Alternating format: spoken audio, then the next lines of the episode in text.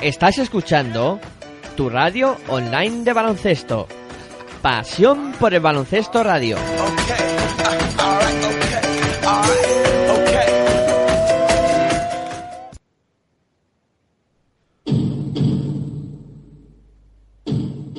Aquí comienza Territorio ACB.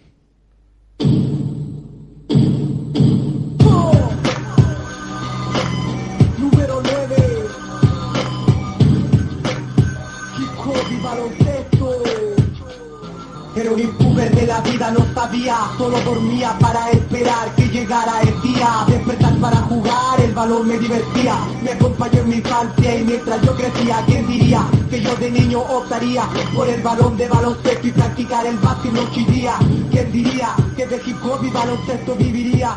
Que por el básquet hasta el fútbol dejaría en el aula de clase jamás me encontraría jugando básquet en el patio del liceo estaría practicaba mañana y tarde para superarme en las noches un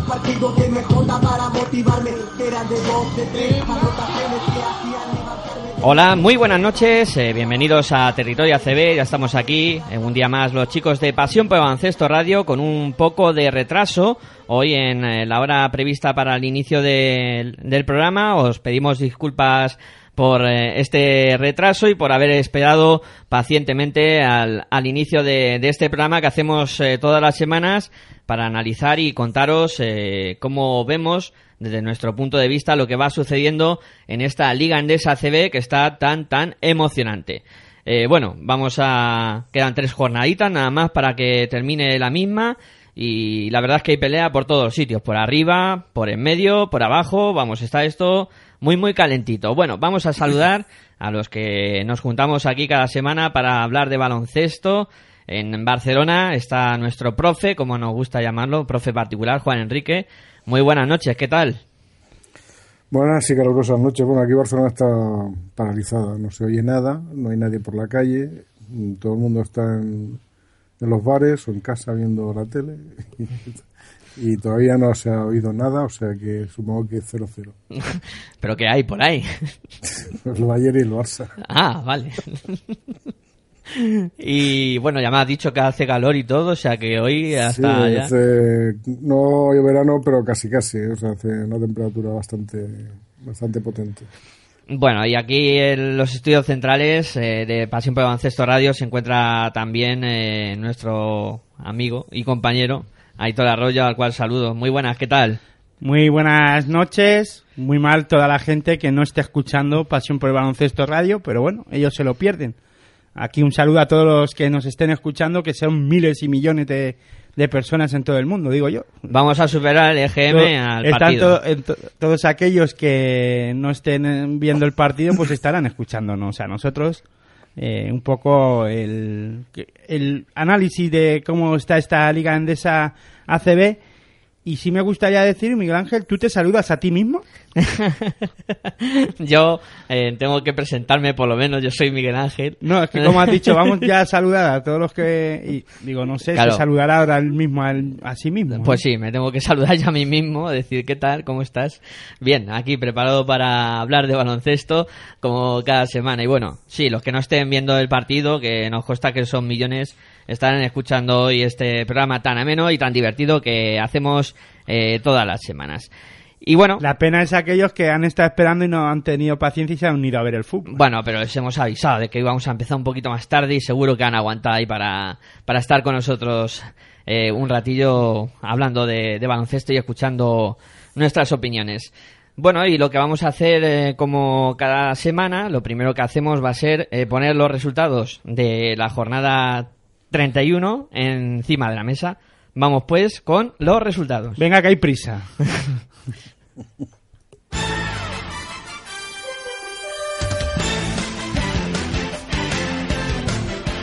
Guipúzcoa Basket 77, Iberostar Tenerife 76. Herbalay Gran Canaria 90, Valencia Vázquez 76. La Brusa Manresa 68, Montaquí Fuenlabrada 53. Laboral Cucha Basconia 77, UCAM Murcia 85. Moraván Andorra 89, Baloncesto Sevilla 65. Unicaja Málaga 86, CAI Zaragoza 90. Fútbol Club Barcelona 76, Movistar Estudiantes 62. Río Natura Monbus 76, Real Madrid 85. Y Dominion Bilbao Basket 95, FIA Juventud 92.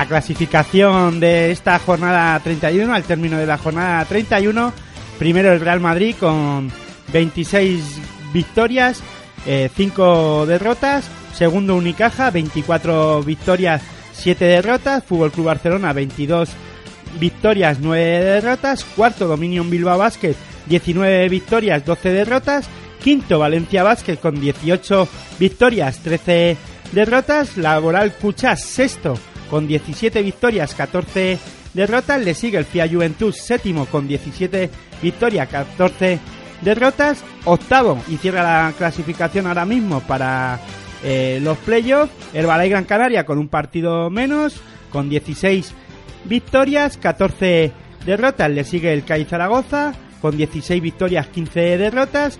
Décimo Universidad Católica de Murcia con 15 victorias, 16 derrotas y Bellostar Tenerife con un partido menos también que se tendrá que enfrentar a, Herbalay Gran Canaria mañana jueves, pues con 14 derrotas, 16 eh, con 14 victorias, 16 derrotas, perdón, décimo primero, décimo segundo, Leonatura Mumbus Obradoiro, 13 victorias, 18 derrotas, décimo tercero Andorra, 12 victorias, 19 derrotas, Movistar Estudiantes decimocuarto con 12-19, Guipúzcoa Basket 10 victorias, 21 derrotas, Baloncesto Sevilla 10 victorias, 21 derrotas.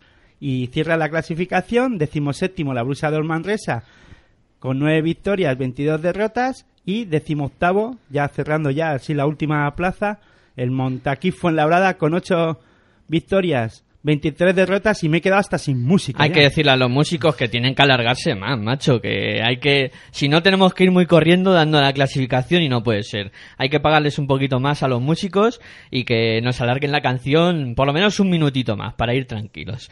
Bueno, y después de... Es que hoy habéis empezado muy deprisa. Hoy, de- después de conocer los resultados de esta jornada número 31, eh, vamos a pasar a escuchar la valoración de nuestro profe particular como todas las semanas. O sea que todo tuyo, Juan Enrique. Bueno, en principio aquí la cosa está abajo, como has dicho tú al principio, muy caliente. O sea, sobre todo el hecho de que va a ser muy difícil, o sea, van a vender muy cara la piel los, los tres de abajo. Tanto mm, baloncesto, baloncesto Sevilla está claro, Bruchador y Montaquit lo van a porque van a se tienen que agarrar a un clavo ardiendo. Y después la, la lucha por el, por el playoff es, es, es terrible, porque prácticamente desde Valencia hasta Iberostar, eh, incluso, pues, eh, sí, sí, no, hasta Iberostar, que tiene ese, ese partido pendiente que si lo gana va a poner todavía más presión a todos los equipos. Valencia prácticamente con una, con una victoria ya, se, ya entra, bueno, prácticamente no, seguro que entraría en playoff, pero claro, hay que buscar la, la mejor posición posible, aunque no creo que varíen, puede saltar la cuarta plaza como mucho. Pero la la Cucha Fia Juventud se, lo está, se le está haciendo larguísimo, más larga de lo que yo esperaba. A la Peña se le está haciendo muy larga esta, esta segunda vuelta. Y bueno, todos han cargado las, las escopetas. UCAM Murcia gana, eh, para mí, es una de las grandes sorpresas. Eh, la victoria de UCAM Murcia, la victoria de- del mismo CAI de Zaragoza, ese equipo tan irregular que yo veía que era el que lo peor lo tenía junto con la Peña para, para entrar o que el peor lo iba a pasar. Ha ganado una pista difícil y dura como Unicaja. No sé si es que Unicaja ya se ha dejado caer eh, o crea asegurada esa segunda posición que tiene que asegurarla todavía. Pero evidentemente hay bofetadas por un tubo y entonces se producen pues para- resultados eh, a ver, lo de Herbalife, por ejemplo, con Valencia, que no, no, es, de, no es de extrañar que Herbalife gane, pero sí por la diferencia de 14 puntos. Eh, Valencia también parece como, como si aflojara. Eh, Guipúzcoa gana Iberostar, un Guipúzcoa que tiene que agarrarse a lo que sea. Iberostar pierde una oportunidad de engancharse todavía más o de haber dado un paso importante previa, a falta de ese partido que tiene con, con Herbalife. Eh, ¿Quién más se ha visto por ahí? Eh, bueno, repito, lo de Murcia en, en, en Vitoria gana, o sea, Laboral Cucha que también tenía que empezar a asegurarse, o sea, es muy complicado todo esto y aquellas predicciones que yo podía haber hecho, o que yo había hecho particularmente, eh, digamos, tres semanas atrás se me han venido abajo, porque realmente hoy por hoy sé que hay tres clasificados seguros, cuatro con, con Bilbao para, para playoff, pero esas cuatro posiciones que quedan ahí colgadas, pues mm, la verdad, hay ocho equipos ahí metidos en, en, en, harina. Y por la parte de abajo, pues tres cuartos de lo mismo. Tenemos eh, cuatro equipos que están a dos partidos y todo puede pasar. Eh, Montaquite es el que quizás lo peor lo tiene. Tiene un partido importantísimo con la Peña este fin de semana. En casa tiene que ganarlo, porque si no, realmente yo creo que ya, bueno, creo que certificaría su casi su descenso. Lo mismo pasa con, con Brusador. Baloncesto Sevilla eh, no ha salido del todo. Mm, eh, queda ahí con esa victoria de Guipúzcoa. Eh, Guipúzcoa que parecía que estaba también muy tocado, muy tocado, pues también se resista. Pues digamos que hay cuatro para dos plazas de descenso que no, no están nada claras y ocho, diría yo, sí, ocho, siete para, para siete, dicho ocho, no, siete para, para cuatro plazas de, de playoff. Eh, realmente muy, un final muy emocionante para, tres, para, para los partidos que quedan. Que, que quedan tres partidos, un suspiro esto. Sí, la verdad es que yo no recuerdo de, de mucho tiempo eh, una clasificación tan igualada y un final de liga con tantas cosas en juego eh, en estas tres jornadas que quedan. Yo recuerdo ligas eh, que llegaban prácticamente con todo decidido, sobre todo... Bueno, a estas alturas como mínimo había uno descendido. Había como, como mínimo descendido. Y como mucho te quedaban dos plazas para, para disputarse un playoff, pero no cuatro y siete equipos. Es que son, son muchísimos. ¿eh? Y además eh, yo diría que hay, no sé si hay enfrentamientos entre ellos, pero bueno. Mmm, Luego repasamos un poco qué le queda a cada Murcia tiene que y... venir a Badalona, o sea que hay enfrentamientos. O sea que... Sí, sí, va a haber enfrentamientos directos, enfrentamientos entre equipos que se juegan playoff y, y descenso, vamos. Hombre, habrá que analizar un poquito, habría que analizar un poquito cómo nos, nos tomamos esto, ¿no? Si es porque se ha igualado mucho y la, la competición, pero porque falta calidad, o porque se ha igualado todo mucho, pero por la calidad de los equipos, no lo sé. No sé cómo lo veréis vosotros. Habría que analizarlo más detenidamente al final de la temporada, ¿no? Hombre, puede ser un problema de calidad, pero no creo que sea calidad al alza.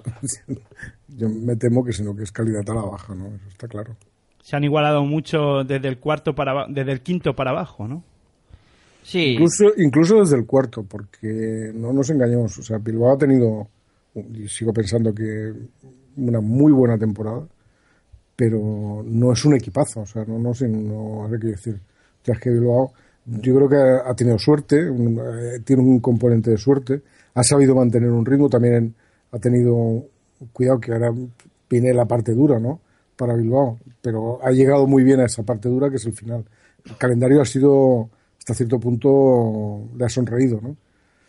Pero claro, los que me sorprenden es que tanto Vasconia como Valencia pues no hayan asegurado más todavía su, su clasificación. Yo creo que pensaría, pensaría, hubiese pensado, me hubiese parecido más normal que Valencia y Vasconia estuvieran pues eh, entre los cinco primeros eh, fijo y disputándose pues una un puesto arriba, un puesto abajo entre ellos. Están llegando para entrar entre los ocho primeros, pero la, en la segunda fase, digamos, digamos, entre los cuatro segundos de esos ocho, ¿no?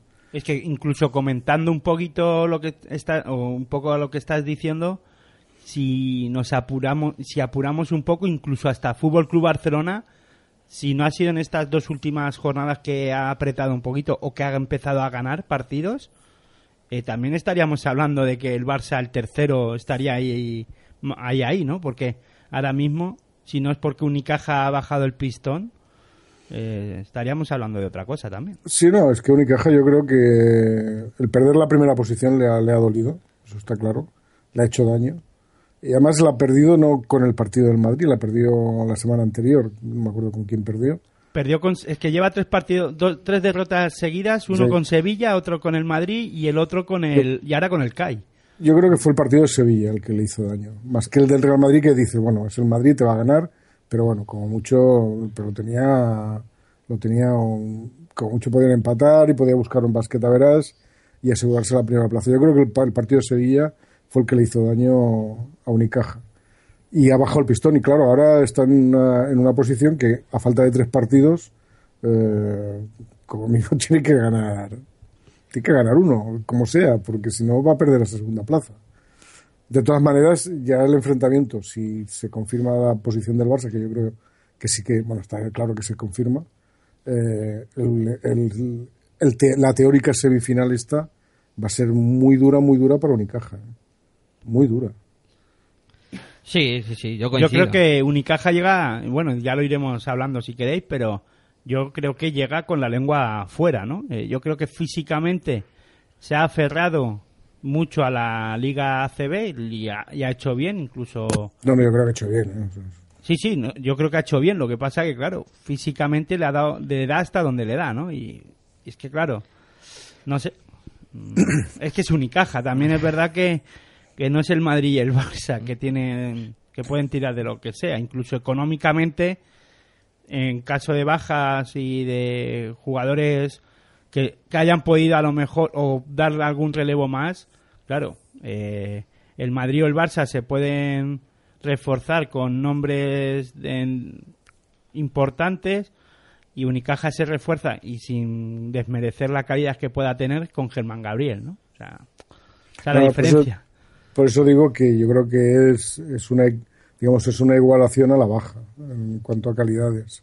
O sea, Unicaja no tiene un jugador como otros años ha tenido de referencia potente y que dices, cuidado que Unicaja tiene a fulano, ¿no? Y no, o sea, Unicaja, pues como tú dices, se refuerza con Germán Gabriel, no, no puede, no pretende, eh, no puede pretender eh, reforzarse con, con jugadores de, mucho caché porque no, no tiene. Lo, lo bueno de Unicaja, que es la, digamos, la parte positiva que yo le veo a esto, es que hay jugadores, y concretamente uno que es Grayson Ye- Granger, o sea, Jason Granger, que es, vosotros lo conocéis bien, que yo creo que ha crecido muchísimo. O sea, como, como un jugador muy importante, como un base muy importante. ¿no? Y eso es la parte, digamos, que yo le sacaría como por el lado positivo en el sentido de que eh, jugadores como, como él pues han crecido. Ahora no tiene eh, y lo demás que tiene pues es son jugadores con muchísimo oficio eh, que saben hacer muy bien las cosas pero pero no no tiene jugadores rompedores. Tiene un, bloque muy muy compacto pero quizá a estas alturas mm, de temporada el cansancio y todo eso pues a lo mejor necesitas pues eh, ese tipo que, que aglutine mucho el juego ofensivo eh, y que, que Unicaja desgraciadamente pues para ellos no lo tienen ¿no? Hombre, mm, en ciertas fases de la temporada mm, ha sido Ryan Tulson, el, el jugador un poco que ha mantenido al, equipo con anotación y aparte de Granger, mm, lo que sí hemos visto pues un bajón eh, en cuanto a su juego interior, que yo creo que es donde está pagando el pato.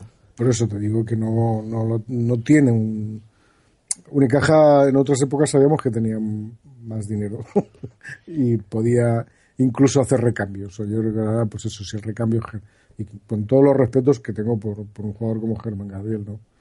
Pero es un muy veterano que puede venir a aportar veteranía, tranquilidad y a reforzar y a dar minutos de, de descanso al juego anterior. No tiene un jugador no, no ha podido acceder a un jugador potente que, que le reforzara el juego interior para intentar dar el, el, bueno, el paso que podía, que podía dar y es intentar ganar la liga, ¿no?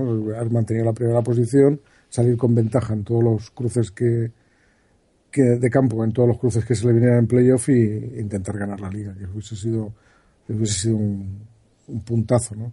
Pero no lo, no lo ha podido hacer. Está claro que el presupuesto es lo que hay, ¿no? Y entonces Hay que añadir que Germán Gabriel ahora además está lesionado, que no puede aportar nada. Pues, pues más mejor me lo pones todavía, ¿no? no, está claro que no es, no es lo de no es lo de 10 años atrás, o sea, eso está claro.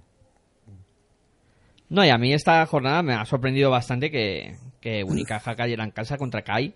Eh, estando siendo CAI un, en estas últimas jornadas tampoco un equipo muy irregular también. No, no, yo creo que ya te digo, si los que estaban en, en- en posición de playoff, CAI y La Peña eran los equipos con más eh, problemas porque no podía mantener el... eh, estaban muy justitos, o sea...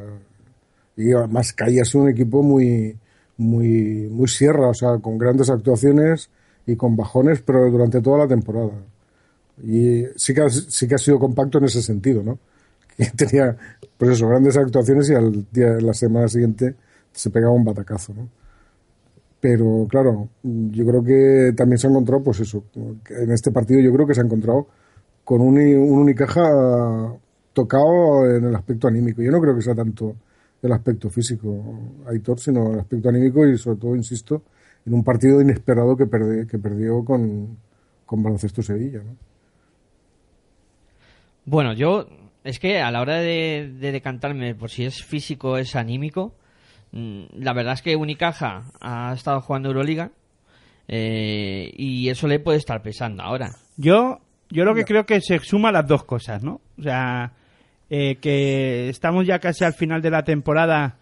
El parón, yo sigo diciendo que ese parón antes del, par- del partido de baloncesto Sevilla, no sé si tiene algo que ver o no, pero desde aquello lleva tres derrotas ya eh, Unicaja de Málaga y, no encuentra su ritmo o no sé, es que yo no quiero achacarle, ya lo hablamos el otro día contra eh, Baloncesto Sevilla y estaba de acuerdo con Juan Enrique que eso no debería de, de tener ninguna ningún vamos que no le no le debería de pasar factura pero al final no sé es que desde aquello desde entonces sí que es verdad que los partidos excepto el del Madrid eh, contra Baloncesto Sevilla y ahora contra el CAI Zaragoza que lo pierde por por seis por cuatro puntos perdón pues eh, los ha perdido por poco por poca puntuación no los ha tenido ahí también los ha podido ganar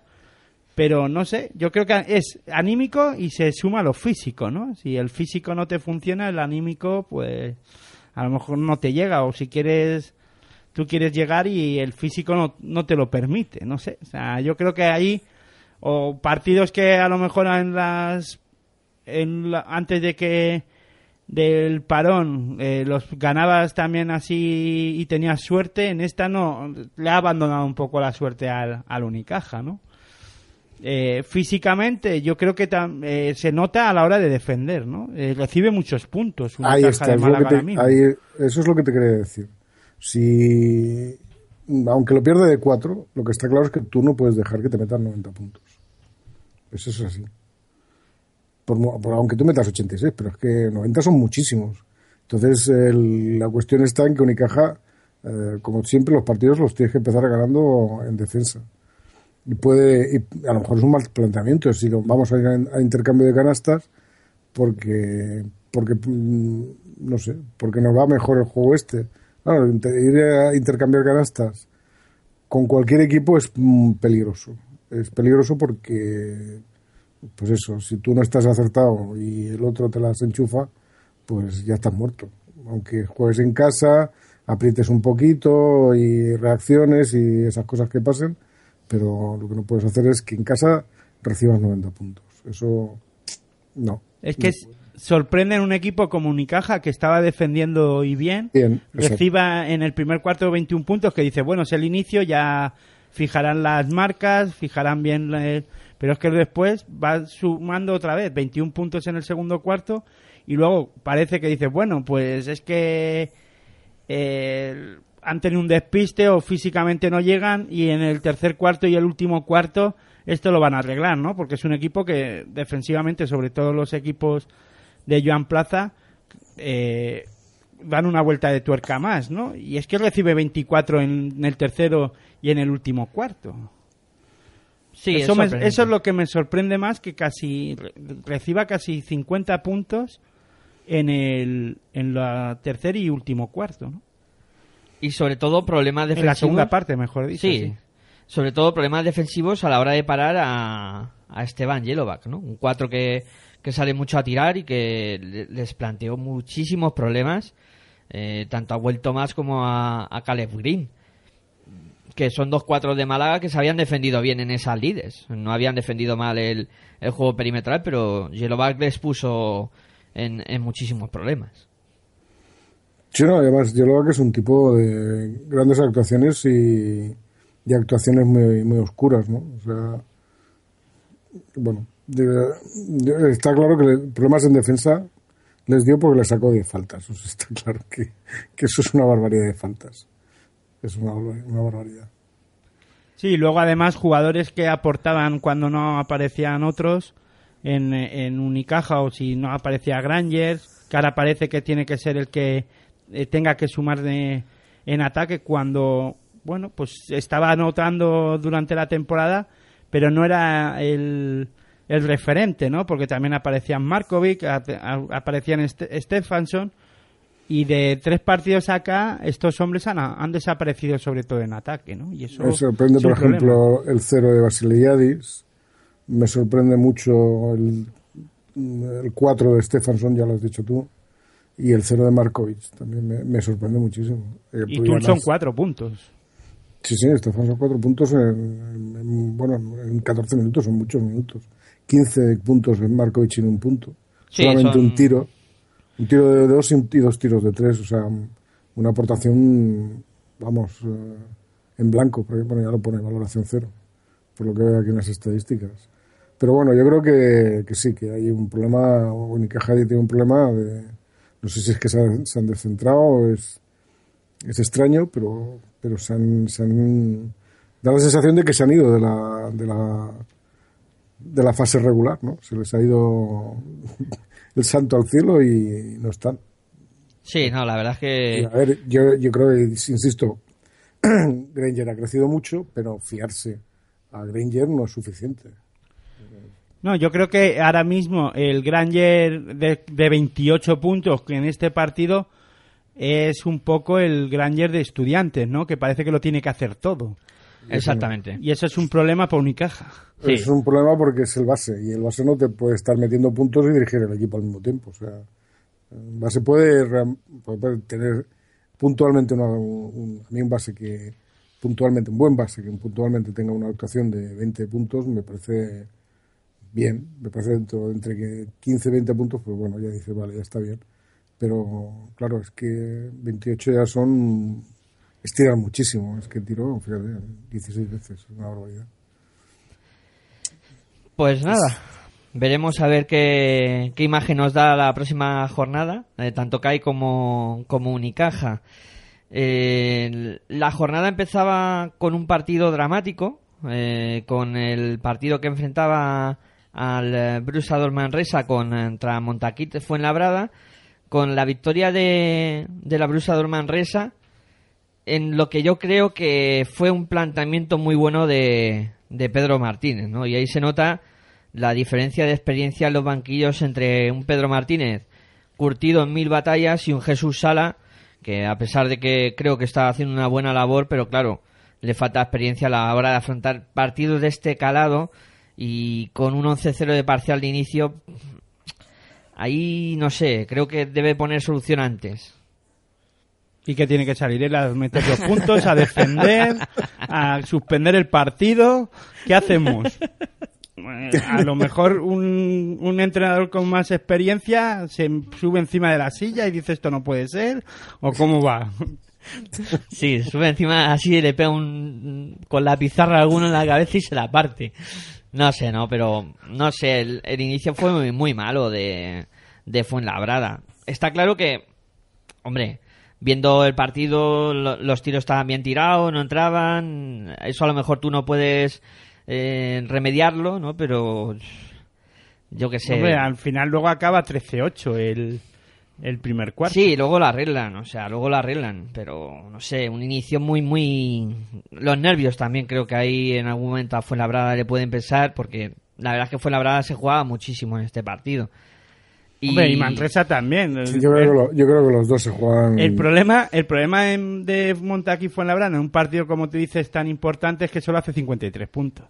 Si el problema, el primer cuarto puede acabar 8 con 8 puntos, pero el resto es que es Capicúa, ¿no? 15 puntos en cada cuarto. Lo clavaron, vamos. no sé, ¿no? Pero mm, yo, por lo que vi del partido, a, a mí fue labrada las virtudes que le dije en, en cierto momento, con el buen hacer de Miso, el, el buen hacer de Sekovic también, eh, creo que estuvieron por debajo del nivel. Y luego no se puede depender, a pesar de que ha sido el MVP del mes de abril, exclusivamente de, de Andy Panko. Bueno, no sé, yo creo que, a ver, yo creo que, mm, no sé, me da la sensación de que fue la fue una pista que es como la suya. A ver, mm, la gente está muy encima, aprieta mucho, eh, que es, es Manresa, ¿no? Y, y digamos que es lo que a ellos les ayuda a ganar. En, la semana pasada, joder, a Laboral Cucha, cuidado, que son palabras mayores. Y, y ese mismo ambiente que se crea, pero en contra, pues también les, les afecta. No lo sé, yo creo que va por ahí. Montaquite está claro que el problema de, Fuenlabrada es que no ha ganado partidos fuera, mm, porque en casa, digamos, eh, más o menos ponía, planteaba batalla o ha planteado batalla, pero fuera me parece que ha sido un equipo, no sé, vosotros que lleváis mejor las estadísticas que yo, ¿cuántos partidos ha ganado fuera de, de casa Montaquite Fuenlabrada? ¿Qué preguntas nos echa Juan Enrique ahí? Eh, te lo consulta ahora mismo, no te preocupes. Que No, no sí. sé, creo que que fuera- ganaron. o sea Yo creo que ha- han ganado dos partidos fuera de casa. A mí me suena que dos también, pero Creo que ganaron en San, Seba- eh, en San Sebastián. ¿Y en gan- Badalona no y en- ganaron? Y en Badalona, creo que sí. Que esos son dos, dos partidos. Pero bueno, eh, yo el problema, el mayor problema que creo que tiene, sobre todo en este encuentro, el juego interior creo que desaparecido. A Kindle en algún momento. Pero ahí eh, Manresa le hace, le hace daño con, con Sakic y, y Fotu. Ahí creo que Unicaja de Málaga, pues no. Digo Unicaja de Málaga, ¿dónde estaría pensando yo? Eh. Montaquí fue en la eh, ha- pasó pro- tuvo problemas en esa faceta de juego y ahí eh, Manresa pues consiguió hacerle castigarle y, mucho. Eh, después White es que se sale hace 21 puntos es su mejor jugador con 21 puntitos 28 de valoración. Eh, ahí creo que también está un poco la diferencia. El mejor jugador de Manresa hace 21 puntos el mejor de, de Fuenlabrada hace 13 que es Andy Andy Panco y luego ya para hablar un poco en general creo que eh, en Fuenlabrada si cuando aparece a Kindle, Diagné desaparece. Y cuando aparece Diagné, a Kindle desaparece. Yo no sé, el día que los dos se encuentren, que digan, vamos a hacer una buena actuación los dos, pues, eh, pues conseguirán ganar más partidos y tendrán más regularidad a, la hora de ganar partidos, porque eh, cuando Diagné está bien, luego no hay un relevo eh, interior que es Diagné o al revés, ¿no? Cuando a Kindle está apagado, Diagné sí se sale, pues no sé, yo creo que ahí no encuentran eh, la regularidad en el juego interior, de- en el juego de pivot, ¿no? Los pivots. Y luego de cuatro, pues que, claro, con Andy y Panko hay veces que tiene que jugar de tres, otras de cuatro, luego tiene que hacer de todo, y ahí es un problema, ¿no? Y claro, Daniel Clark aparece y desaparece, ya lo hemos olido hablar, en este partido ni se le esperó. Sí, no, estuvo muy muy perdido, claro. Eh, venía a hacer un buen partido anteriormente, he estado consultando, sí, dos partidos nada más ha ganado Fuenlabrada afuera, eh, contra Sevilla y contra Ah, Sevilla. Guipúzcoa. Sevilla y Guipúzcoa han sido las únicas victorias. Ah, vale, entonces en, eh, En Badalona ganarían en Badalona otra temporada, Juan Enrique. en esta no. Juan Enrique. Bueno, Ah, perdón, perdón, que estaba mutado. Eh, digo, no, que, que Fuenlabrada tiene esas cosas, que viene a Badalona de vez en cuando. y gana. y bueno, Y se te queda marcado, ¿eh? sí, Sí, no, no, es que es curioso, ¿no? Porque, no sé, es... Yo creo que lo de Fuenlabrada nos viene del, del año de, de la Euroliga que perdimos en, en Estambul. De una especie de relación Badalona-Fuenlabrada que no, no cuaja.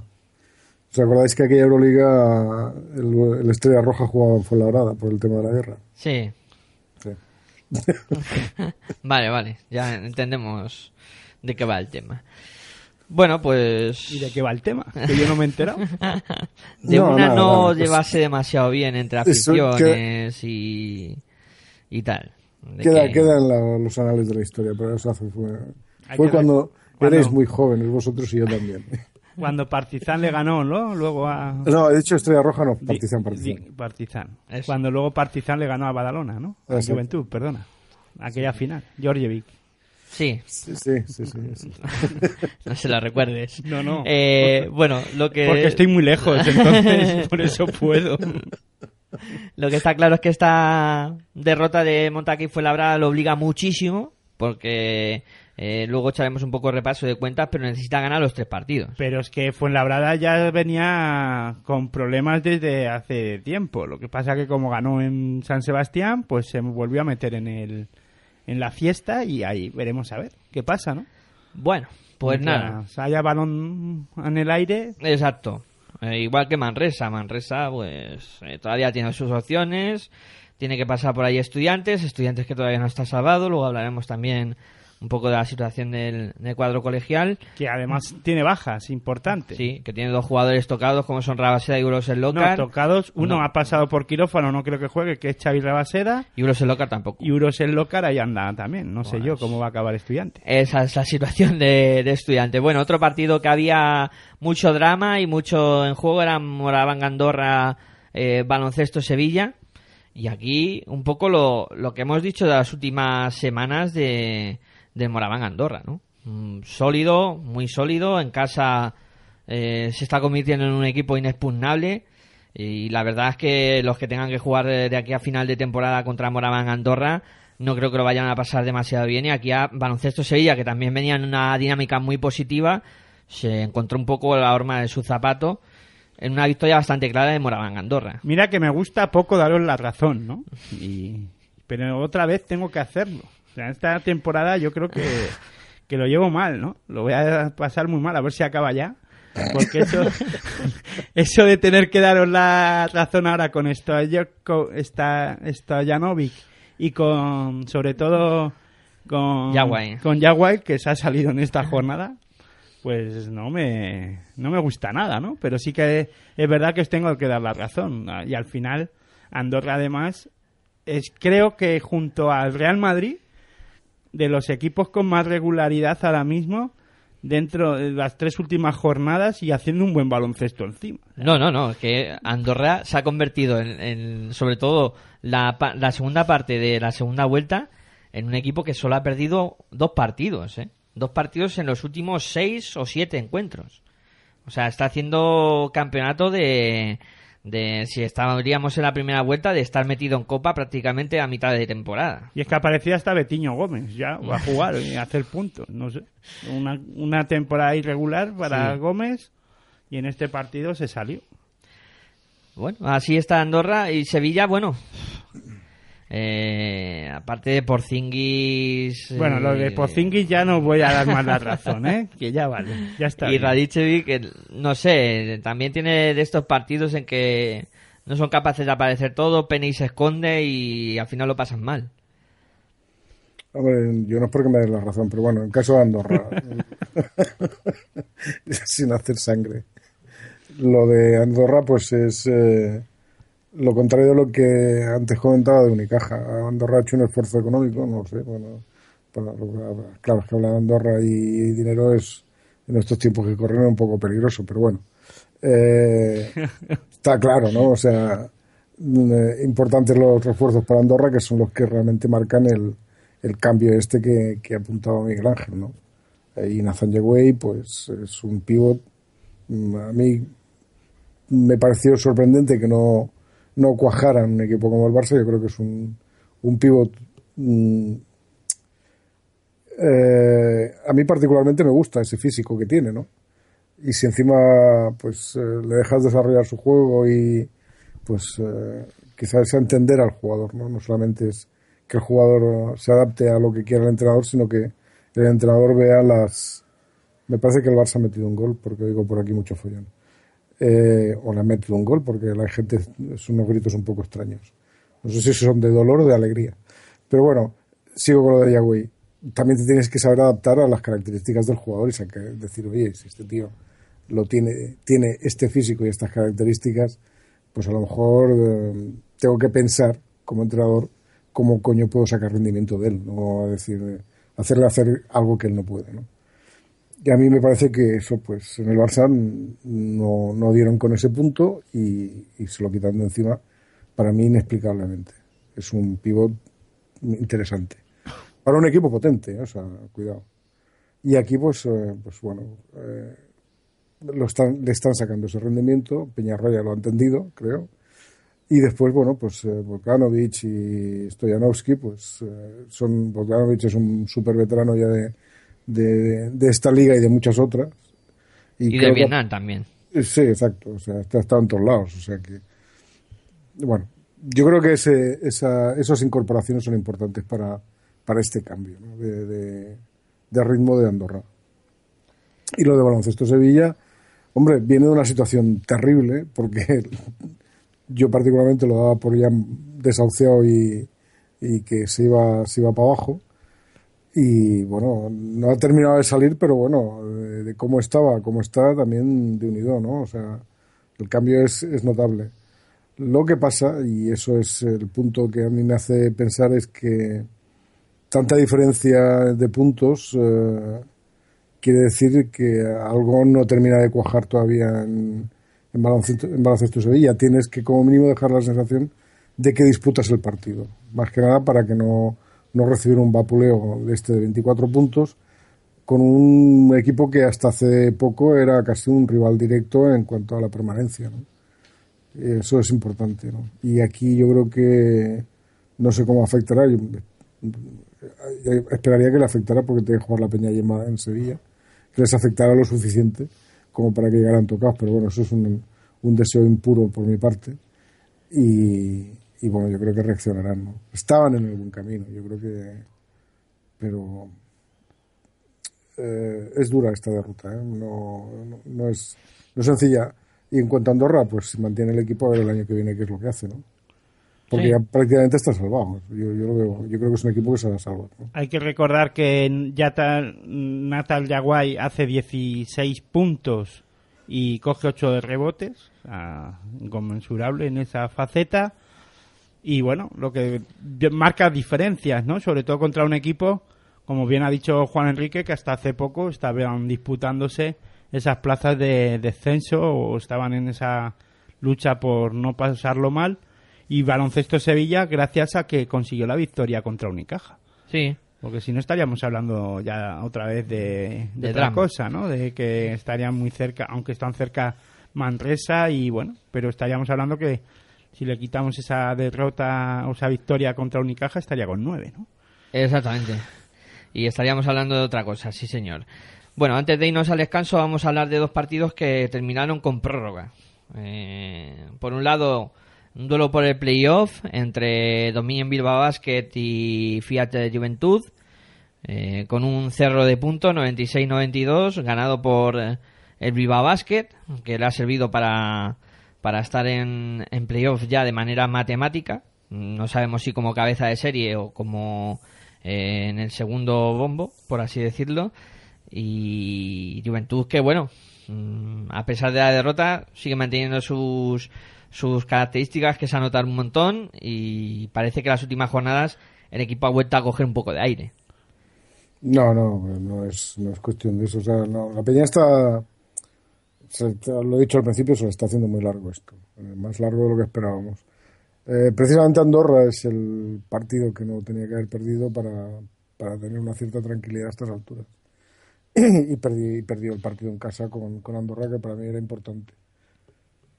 Y ahora tiene, un, tiene unas salidas complicadas, porque tiene unas salidas precisamente a Fuenlabrada y a, y a Sevilla, y tiene que recibir a Murcia. O sea, las dos salidas son terriblemente peligrosas porque son equipos que se estaban jugando la vida. Ya veremos en la última jornada con Sevilla, me parece que es, se está jugando la vida.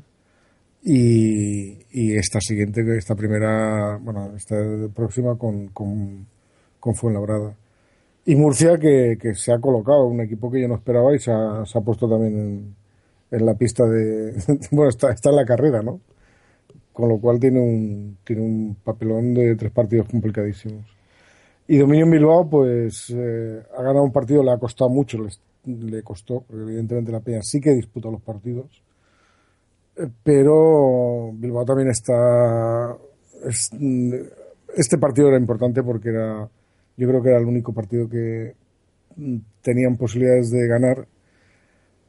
Porque me parece que le queda el Barça y el Madrid, o por ahí anda la cosa, no me acuerdo muy bien cómo, cómo iba. Estuve mirando el calendario de, de, Bilbao hace un par de semanas y me pareció muy complicado ¿no? el final.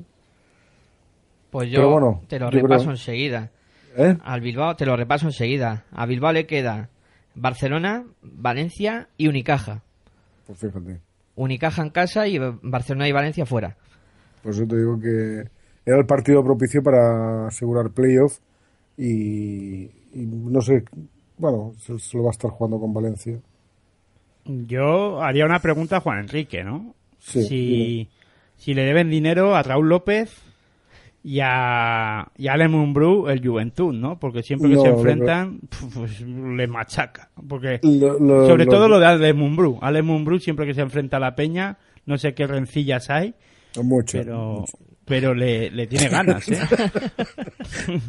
no, no, además son con los dos. ¿eh? Son, son jugadores que habiendo sido de, de la Peña, digamos que el público no les ha perdonado ni sus salidas ni ni sus actuaciones y sobre todo el, el, evidentemente al que más eh, inquina le tiene la afición de Badalona es a Mumbrú.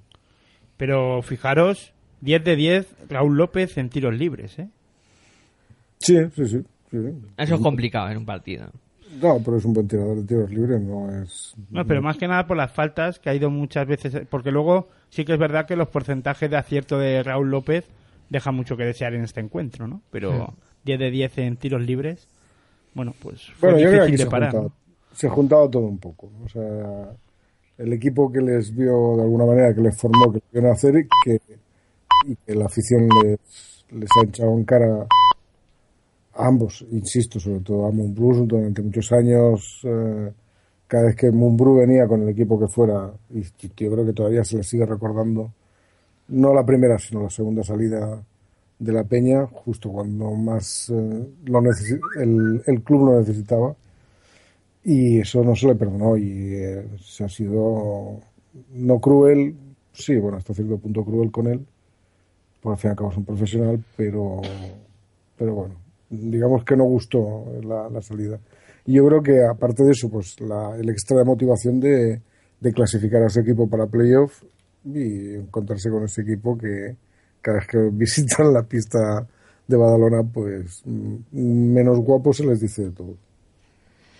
Bueno, el otro partido que anunciaba que terminó en prórroga, también se las trajo, fue el Guipúzcoa Basket Iberostar Tenerife.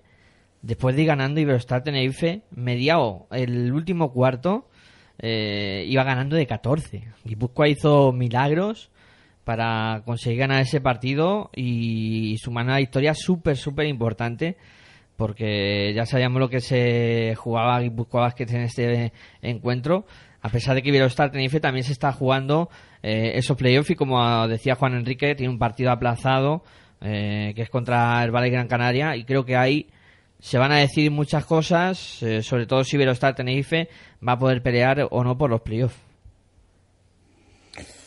Hombre, paso atrás de Iberostar, ¿eh? Y además un equipo como, como que Badalona, digamos que tuvo una, una actuación para mí muy deficiente. O sea, me pareció un equipo que en el que solo los jugadores daban un poquito el nivel y el resto muy, no sé si ausentes, desmotivados o medio pensionistas, pero pero un equipo muy flojito. Y Verostar, que venía siendo un equipo con un ritmo ascendente y potente, pues eh, lo que tú dices es eh, sobre todo ese, ese último cuarto que se deje se deje remontar el partido y bueno, perder por un punto, aunque sea por un punto, pero bueno, partido que tenías ganado, que te metía todavía más en la pomada que era súper necesario porque eh, ganarlo, porque es, que si no eh, casi casi empiezas a perder um, oportunidades, todavía tiene que tiene, tiene ese partido pendiente, pero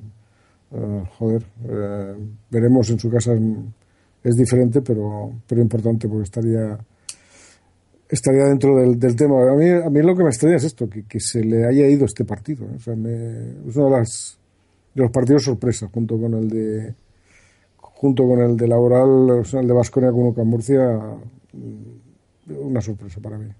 Yo pensaba que Ibero- Iberostar iba a ganar este partido y iba a meter más presión todavía a esos siete, que estamos allí disputando o que están disputándose la- las, las cuatro plazas. Y aquí en este encuentro de todo volvió a funcionar la tripleta mágica del, del Guipúzcoa, ¿no? Estuvo a pleno rendimiento. Sobre todo en, eh, en los siete últimos minutos del último cuarto, ¿no? 14 puntitos que remontaron. Iba ganando Iberostar Tenerife de 13. Eh, tuvo, gracias a Richotti que anotó un tiro libre, pues pudieron empatar al final en partido y se fueron a la prórroga. Y el no acierto de Levi Ross en ese triple que lanzó, pues hizo que Guipúzcoa Basket se llevara este encuentro. Sí sorprende el no el que Iberostar Tenerife se dejara escapar una victoria de 13 o que tenía un partido no vamos a decir ya solventado porque a falta de 7 minutos lo que pasa que hay que anotar un punto por por minuto para llevárselo y es que a, a balonce- al baloncesto Guipúzcoa le salió todo, ¿no? En ese momento para llevárselo. Y anotó 14 puntos, que fijaros, es- está en esa, en esa horquilla, ¿no? 14 puntos y tu, y tu rival anota un punto en ese, en ese parcial, ¿no? Al final fueron 14-1 en ese parcial de esos 7 minutos. Y yo no sé, yo la verdad es que sí me sorprende lo que... Y, estoy viendo que este... Blacota Securis no jugó. No sé si tuvo algún problema físico. Sí, dijeron que había estado, había tenido una, se había resentido de molestias.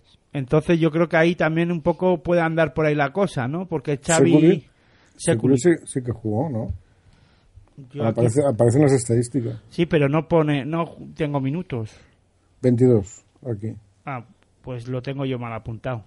No, pero yo había oído que tenía molestias y tal y que igual no, no jugaba. Ah, bueno, sí, es que estaba mirando que le eliminaron por faltas, ¿no? ¿Puede ser? Sí, Vale. Entonces, bien, bien. No, entonces ni molestias ni nada. ¿Qué, qué vas a decir? Eh, Nada. no, no, no. Se que yo escuché columpió. que tenía molestias. Nada. Muy mal.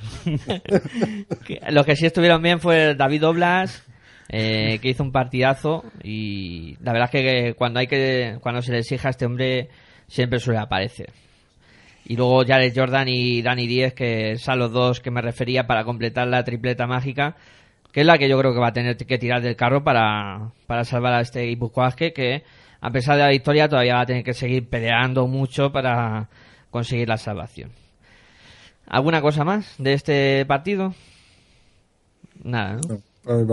Pues venga, vamos a hacer una pausita ahora para descansar nosotros, para que descansen nuestros oyentes también. Y enseguida eh, volveremos a estar por aquí para seguir analizando lo que ha pasado en esta jornada número 31 de la Liga Andesa CB. O sea que no os mováis eh, mucho, que enseguida volvemos.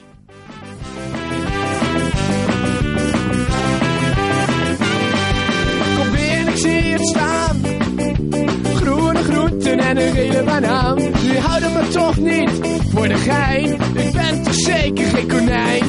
Want ik hou niet van groenten en ik hou niet van sla. Waar ik van hou, dat is chocola. Van groenten en ik hou niet van sla. Waar ik van hou, chocola.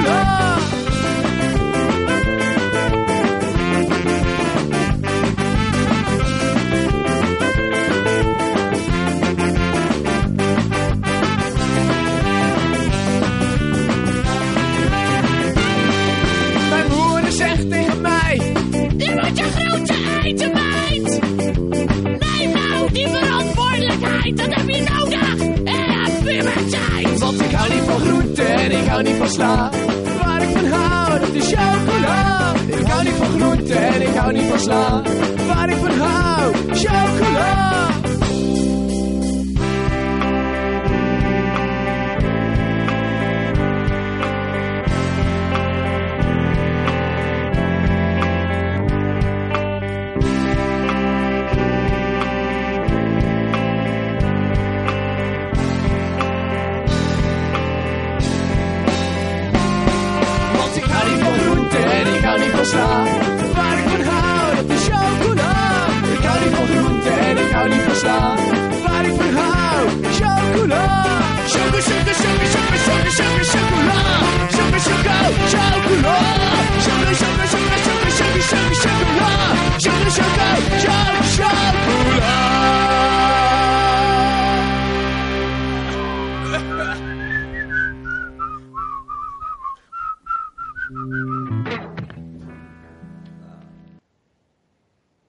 Hola, soy Josep Frank y envío un saludo a todos los siguientes de Territorio CB en Pasión por el Baloncesto Radio.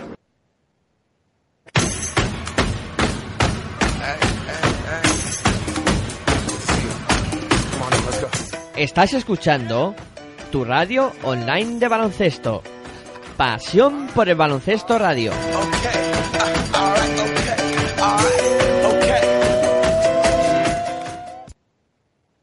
Het is die van hiernaast. Blijkbaar heeft hij haast. In zijn zwarte Fiat Panda komt die ladder zat voorbij geraast. Zij zit al jaren niet te huis. En hij met een borrel voor de buis. Vastgeklampt bij de galego. Voor een oude vent is die best wel mal. Het is de buurman, buurman, buurman aan de. Als je met hem praat, ga je dood van de stank. Het is de buurman, buurman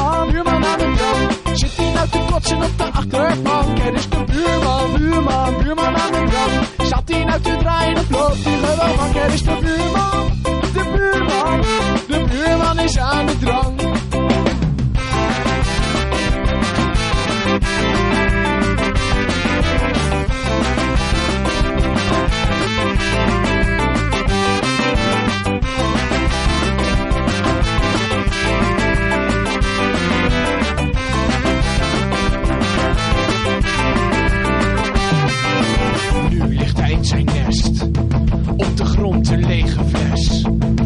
Hij vindt zijn leventje wel best. Maar ik krijg aan hem de pest. Zijn pensioen gaat door zijn keel. En hij ziet haast altijd scheel. Ik word ziek voor zijn geloof. Voor een oude vent is die best wel mal. Het is de buurman, buurman, buurman aan de drank. Als je met hem praat, ga je dood van de stank. Het is de buurman, buurman, buurman aan de nou te op de achterbank? Het is de buurman, buurman, buurman aan de drank. Zat hij nou te draaien of loopt hij gewoon? Het is de buurman, de buurman, de buurman is aan de drank.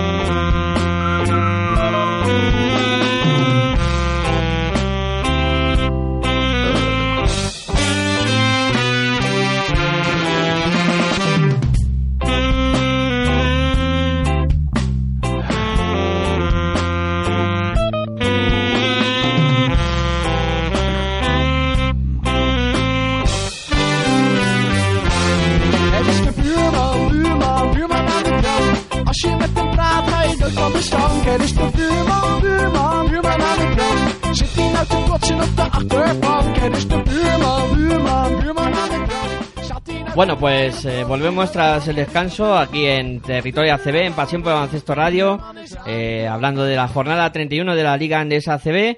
Eh, hemos eh, hablado ya de cinco partidos, nos quedan cuatro. Vamos ahora a hablar un poco del Fútbol Club Barcelona Movistar Estudiantes con esa victoria clara finalmente del, del Fútbol Club Barcelona ante un Movistar Estudiantes que ya hemos comentado antes. eh, un equipo que prácticamente se veía salvado, pero que ahora en las últimas eh, jornadas va a tener que, que remar y mucho para eh, no pasar apuros. Hombre, sería muy de carambola que los de atrás ganaran todos eh, y se produjeran todas las condicionantes que, que tienen que pasar, pero eh, no hay que descartar nada, porque, mm, como diría Hitor, el, el deporte es muy caprichoso y, y pueden pasar esas, esas cosas que, que se tienen que dar. Pero bueno, un Barcelona que creo que... eh, Imagino que luego las explicarás, las cosas que Sí, se sí, tienen que dar, porque luego claro, las explicamos ¿cuáles bien. son las cosas que se tienen que dar? Ahora las explicamos Un- bien los que uno se quede cojo, que el otro... No, eso no. Eh, bueno, hablando de este partido, el Fútbol Club Barcelona eh, estuvo muy serio. La verdad es que creo que le ha cambiado la cara la derrota en, en la Euroliga. A pesar de que tuvo momentos sombríos también en el, en el partido, pero creo que estuvo algo más serio. Y Movistar Estudiantes no sé, hubo momentos del partido que a mí me decepcionó mucho el juego de, del Estudiantes. No vi un equipo que jugara prácticamente a nada. ¿Por qué canal lo viste? no, no, pregunto. No, por donde lo echaban por la, por la otra. Uy, por la otra, por Telemadrid, perdón. Vale, yo es que lo vi por la catalana, entonces lo vimos de forma diferente, entonces.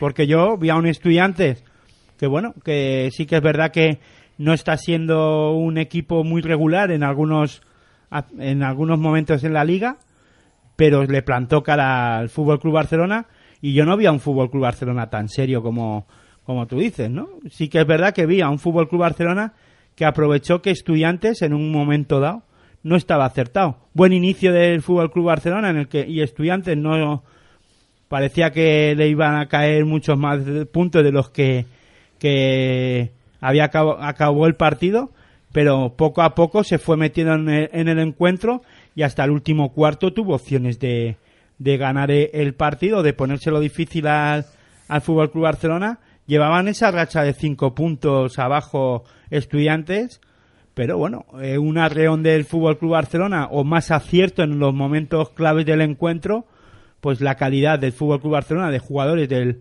del equipo catalán, se llevó el encuentro y dejó al equipo estudiantil sin opciones, pero yo no vi a ese Barcelona que tú ahora, después de la derrota de con, en Euroliga, serio. Yo creo que es que ahora, claro, no le queda otra que intentar met- lavar un poco la imagen ¿no? del equipo de Xavi Pascual, pero vamos, yo creo que el Fútbol Club Barcelona engaña, engaña y mucho. Yo, para mí, ¿eh? yo creo que con jugadores de tanta calidad tienen que hacer mucho mejor baloncesto y, juega a reones, juega a reones, al, eh, juega un poco a, a que Satoransky tenga un buen momento y pueda anotar seis puntos seguidos, que Alex Abrines pueda estar acertado de un triple y meta algún, dos triples seguidos y te rompe un poco el partido. Además, Alex Abrines ahora lesionado, no sé si le van a operar o no. Él creo haber leído que, que le iban a, a operar y veremos a ver, ¿no? Pero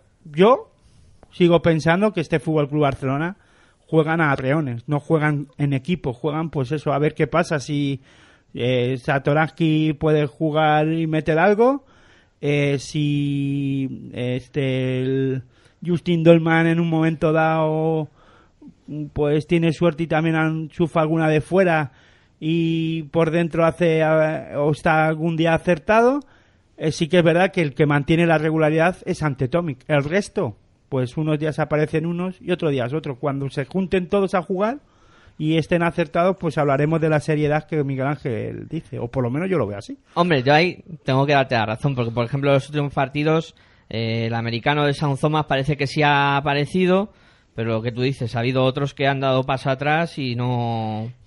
Pero es que un estudiante con tres hombres, como Nacho Martín en un momento dado, Jaime Fernández y el acierto de Aradori, le ponen en jaque al Fútbol Club Barcelona. Sin una defensa clara de estudiantes, sin tampoco presionar tanto, eh, falló en Javi Salgado en algunos momentos. eh, yo creo que ahí Estudiantes hizo lo que pudo, pudo lavar la cara y la imagen, y, y el Barça pasa por, problemas con estudiantes en momentos del partido. Eh, recuerdo tres ataques consecutivos del Fútbol Club Barcelona sin anotar y estudiantes tampoco anotó y al final ahí, eh, claro, la calidad de, del equipo blaugrana rompe el encuentro, claro. Si estudiantes no aprovecha su, su momento, pues Sí, yo te tengo que dar la razón. O sea, ahí sí. Eh, pero el estudiante tampoco hizo gran cosa, ¿eh? Eh, Eso sí me lo tienes que reconocer, por lo menos. sí, pero es que estudiantes va decimocuarto sí. Yo estoy, ahí estoy de acuerdo. A ver, yo creo y que el Barça no el es- Palau. el Barça no es eh, un equipo, a ver, y lo digo yo que nos metió 40 en casa, o sea, cuidado. Pero que el Barça no es un equipo que me, me termine de convencer y aquí es, mm, no sé, no, yo creo que necesita un replanteamiento. O sea, ne- necesita reiniciarse otra vez, a ver qué, y plantearse a qué quiere jugar. Eso es lo que yo creo que tiene que hacer el Barça. O cómo quiere jugar. Y sí que es cierto que, evidentemente, que juega a Reones porque tiene muchísima calidad y puede permitirse el lujo de que Ole solo en 19 minutos no te meta ni un punto. Y tire solamente tres veces. Eso quiere decir que no que tiene lo, tiene lo suficiente como para ganar, evidentemente, un Movistar que va al 14 claro, que es, que es lo que dice Aitor, ¿no? Y luego sin un juego interior, que fíjate, porque el Estudiantes no tiene juego interior. Uros el local estaba se lesionó, el Simpson, bueno, hace lo que puede. Nacho Martín tiene que acabar jugando 31 minutos. No, no, por eso te digo que yo creo que el Barça eh, es un equipo que no ha tenido una trayectoria clara y, y potente en, el, en Euroliga ni en, en la Liga. Está claro, está, está, está tercero ahora o cuarto, tercero. Tercero. Está, tercero, pero evidentemente ya, no, ya ni disputa el primer puesto. A lo mejor puede acceder al segundo por incomparecencia de Unicaja, pero no por méritos propios, eso está claro, ¿no? Eh, hace, hace una semana estaba claro que el Barça podía aspirar a ser tercero. Bueno, parece que Unicaja se lo quiere poner un poquito fácil o darle un halo de esperanza eh, al Barça, pero no va a pasar de ser tercero. Eh, no es un y en Euroliga ha sido pues eso mm, reaccionó en, en la segunda fase en el top 16S pero a las primeras de cambio ha llegado un equipo que con un señor que se llama Spanulis que se que aglutina juego y sabe a lo que juega y decide que en cuatro partidos eso se, se, se liquida. No es el Barça de otros años el Barça de otros años no hubiese dejado escapar esa oportunidad por mucho Spanulis que se le pusiera yo creo que ahí el Barça el, el replanteamiento es insisto que tiene que plantearse eh, qué quiere ser a partir de ahora y a partir de ahora está claro que su jugador de referencia, que lo ha sido siempre, pues mm, no está. Y, y tienen que empezar a plantearse cara a la temporada que viene. Cuidado, lo digo ahora y a lo mejor el Barça es capaz de ganar la liga. Con lo cual, mm, voy a, voy a tragarme cada una de las palabras que estoy diciendo ahora, pero no me da, no me da ese, es esa, esa, esta temporada, por lo menos no me da esa sensación de consistencia que, que me ha dado que me da otras temporadas, por ejemplo la temporada pasada. La temporada pasada sí que supo aprovechar el su- super bajón depresivo que tuvo el Madrid por su segunda Euroliga perdida y pero creo que este año ya no tiene no va a tener ni siquiera esa oportunidad. Veo más capaz a Unicaja de reaccionar a, a eso, a este, bajón en playoff se hace un buen, una, primera, una buena primera vuelta en playoff, que el Barça acceder a, a ganarle a un Madrid que, no sé, no creo que se deje pillar otra vez. Bueno, sería, sería la, la releche, que el Madrid perdiera Euroliga y, y cayeran otra vez en el pozo de la desesperación. Pero incluso con eso yo creo que el Barça este año no me da esa sensación de equipo capaz de hacerlo.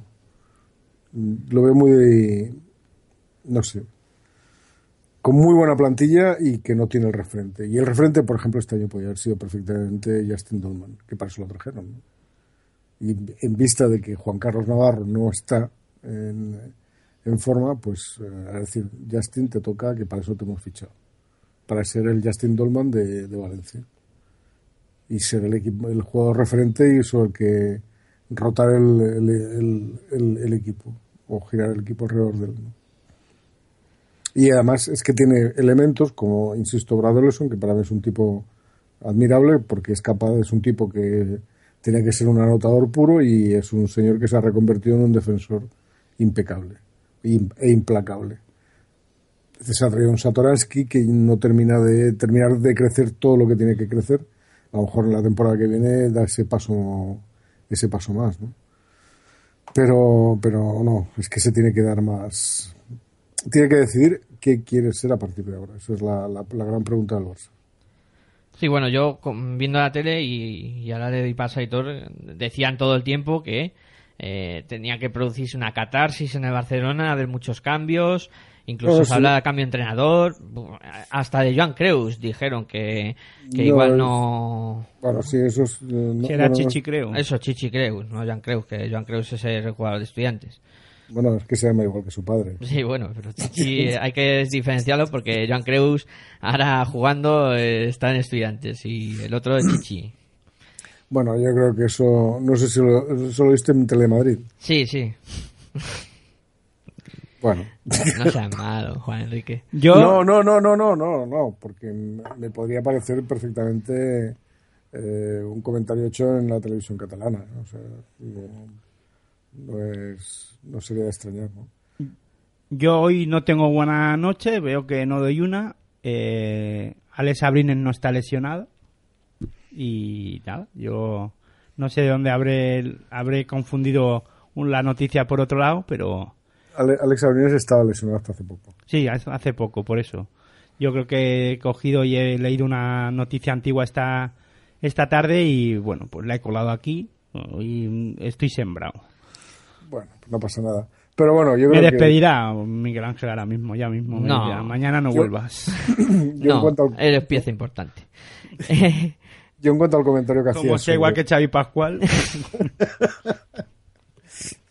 Bueno, eh, eh, quiero decir que en, cuanto al comentario que decías que oíste en Telemadrid, no sé si cambiar entero. Yo no veo demasiados cambios. Yo creo que no hay que hacer tantos cambios. Yo creo que hay que. El Barça va a cambiar elementos, eso está claro. De un año a otro siempre cambia, ¿no? Y ficha, supongo que eh, no seguirá, a lo mejor Lampe tampoco, Jackson ya veremos. eh, bueno, por ahí andará pero que no por- pero cambian por, por cambiar porque joder que me los regalen no para mi equipo ya los quiero yo, yo- yo- cualquiera de estos Yo creo que los ciclos se acaban, ¿no? Y al final No, yo creo que pero- Xavi Pascual, eh, yo quiero recordar que de Xavi Pascual llevamos hablando cuatro temporadas. Desde que empezó. Sí, pero bueno, sobre todo cuatro temporadas y, y el sobre todo el año en el que ganó la liga el, el Fútbol Club Barcelona al Real Madrid, que parecía que, que se iba a marchar y bueno, no sé, eh, no, no la temporada pasada, sino desde, bueno, hace tres temporadas. Hace tres, sí. Quiero recordar que andaba la cosa ahí y podíamos hablar de que se podía acabar el ciclo de Xavi Pascual y, y al final no se fue, ¿no? Le ganó el Madrid al Barcelona esa liga y yo creo que ahí yo creo que en ese momento era cuando parecía que se podía marchar Xavi Pascual, no se marchó y bueno, pues los ciclos yo creo que se acaban y algún día se tiene que agotar, ¿no? La eh, yo creo eh, sobre todo mm, Xavi Pascual y Navarro se van a ir juntos, yo los veo. Se van a ir del Fútbol Club Barcelona. Cuando se vaya uno, se va el otro. Sí, yo coincido con tu visión. no lo sé a mí es que como Xavi Pascual no- nunca me ha gustado como entrenador Mm, tampoco voy a decir si eso es así o no, no es así yo creo que Xavi Pascual tiene la suerte de, de, de- de subir al primer equipo encontrarse un equipo muy hecho es el que sustituye a Dusko Ivanovic si no recuerdo mal Si no recuerdo Exacto. y la gracia que tiene es que evidentemente tiene una plantilla que es, un- es una máquina. Y a lo, mejor- lo que se encuentra es que desliga de ataduras a, a un equipo, perdón, las, las ataduras que, que Dusko Ivanovic pues eh, sometía a, su- a los jugadores. A lo mejor. Eso es lo que se encuentra. Claro, echar un entrenador eh, o cambiar un entrenador que te acaba de ganar una liga, eso solamente lo hace Vasconia. Es el único caso que yo recuerde que es capaz de cambiar un entrenador porque por, aclamación popular y porque y que, que, te, ha ganado una liga. O sea que también es inexplicable, ¿no? Pero no, no sería no se entendería en ningún equipo que el, el entrenador que te ha llevado al máximo, a no ser que él reciba una oferta mejor y diga, no, no, chicos, es que me voy porque me han hecho una oferta irrenunciable, pues me voy. Pero que el club, por de motu propio, cambie un entrenador que te ha ganado una liga, no, no tiene mucha explicación. Por eso él yo creo que se mantiene. Y después ha tenido, hasta cierto punto, actuaciones... eh, hay que reconocer que ha tenido muy, gran- muy buenas temporadas el equipo y que eso lo ha mantenido ahí. A mí particularmente, yo lo que tengo, insisto que no me gusta Xavi Pascual, no me gusta su manera de dirigir. Cuando lo veo en Badalona no me gusta cómo dirige el equipo. ¿no? Ahora, claro, mm, tiene que lo que lo que, también y en lo que me baso es en que eh, el Barcelona, igual que el Madrid, es un Ferrari. Eh, y si tienes un Ferrari, bueno, Ferrari no, sería, un buen Corre. ejem- no sería un buen ejemplo. Pero bueno, tienes un coche muy potente y, y has de saberlo conducir. Y ahora que vas a correr, seguro. O sea, eso no te lo, no te lo quita nadie. Sí, sí, está es menos pintado, podría ponerse ahí. Y hombre, no te digo que ganar los partidos que gana Xavi Pascual, pero sí eh, terminar en una posición muy digna. Eh, yo llevo aquí un rato ya intentando dar un dato, eh, las cuentas de Movistar Estudiantes, que, a ver, eh, está prácticamente salvado, lo único que el problema es que pierda los tres partidos, porque si gana uno ya estaría matemáticamente eh, salvado. El problema es que pierda los tres y que al mismo tiempo eh, no pierdan Manresa y Guipúzcoa. Porque un triple empate eh, a, a 12 victorias con Baloncesto Sevilla y Brusa Manresa le condena. O sea, esas son un poco las cuentas de, de estudiantes al que le vale una derrota del Baloncesto Sevilla en las jornadas 32 o 33 o una derrota en cualquiera de las jornadas de Guipúzcoa Basket o la Brusador Manresa. A ver, eh, se que jugar con las matemáticas, pero las posibilidades eh, son muy pocas de que Movistar no, no permanezca. No, No sé qué eso yo creo que está salvado porque tanto Brusador como Guipúzcoa Basket, incluso Baloncesto Sevilla, eh, van a perder algún partido, eso está claro. Bueno, veremos a ver qué pasa. Eh, vamos a por otro, venga. Eh, Río Natural Monbus, eh, Real Madrid, victoria clara eh, y contundente de Real Madrid en una cancha difícil como es eh, eh, la cancha de Obradoiro. Con un buen partido de Gustavo Ayón, que ya era hora de que apareciera en cuanto a números. Sí que había realizado un buen partido ya, pero en cuanto a números, aquí ha terminado de romper. Y luego, pues, un Río Natural Monbus que, mm, bueno, yo creo que ya de aquí a final ni fu ni fa. Vale, yo creo que eh, ya dio por cerrada la temporada hace, hace algunas jornadas, ¿no? Yo creo que es un partido sin historia. El Madrid reafirma su, su liderato, Río Natura no se juega nada, ni, ni ganando ni perdiendo, pues bueno, ganar pues por el, el purito de ganar al Real Madrid, pero y ganar en, a- al primero, pero no, no, yo creo que hay más motivación del Madrid de- y además que coincide con esa derrota inesperada de Unicaja, pues que ya le coloca prácticamente en un- una posición inamovible de, primero de la fase regular. Más motivación por parte del Madrid que evidentemente que Río. Sí, sobre todo jugadores como JC Carroll, que bueno, pues cuando está enchufado y tienes jugador de rachas, y lo, ya lo hemos comentado, pero yo creo que ha empezado el mes de JC Carroll, ¿no? Y por ahora es- está teniendo una regularidad de partidos que eso, contra los rivales que le toque jugar, pues es peligroso. Sobre todo a ver si le dura este, este acierto, sobre todo para la Final Four que le viene ya la, la semana que viene, ¿no? Está enorme, la verdad, JC, sí. Está cogido ese puntito que recuerda mejor JC Carroll de, del Ballet Gran Canaria. Está en ese mejor nivel. Y creo que es un jugador muy muy importante para el Madrid, para desatascar las defensas, claro. No sé, bueno, yo creo que el Madrid mm, evidentemente ahora tiene un objetivo. Yo creo que el, el otro, que era quedar el primero, ya lo, más o menos lo consolida. Y el objetivo es la Euroliga, que no se encuentre con la bestia negra llamada Spanulis y que le vuelva a hacer la de, la de hace dos años. es que es lo único que les podía pasar. Sí, bueno, veremos a ver Pero, pero cuidado con encontrarse con el, con quién es el otro. que- Primero se enfrentan a Fenerbahce. Bueno, esa la puede pasar. Como, Luego pero- puede ser CSK o, o Olympiacos. Uh, madre Que, mía. que elija. Hombre, elegirá Olympiacos. Sí. No, no, pues no sé qué decirte. ¿eh? no, me- no sé qué me daría más miedo.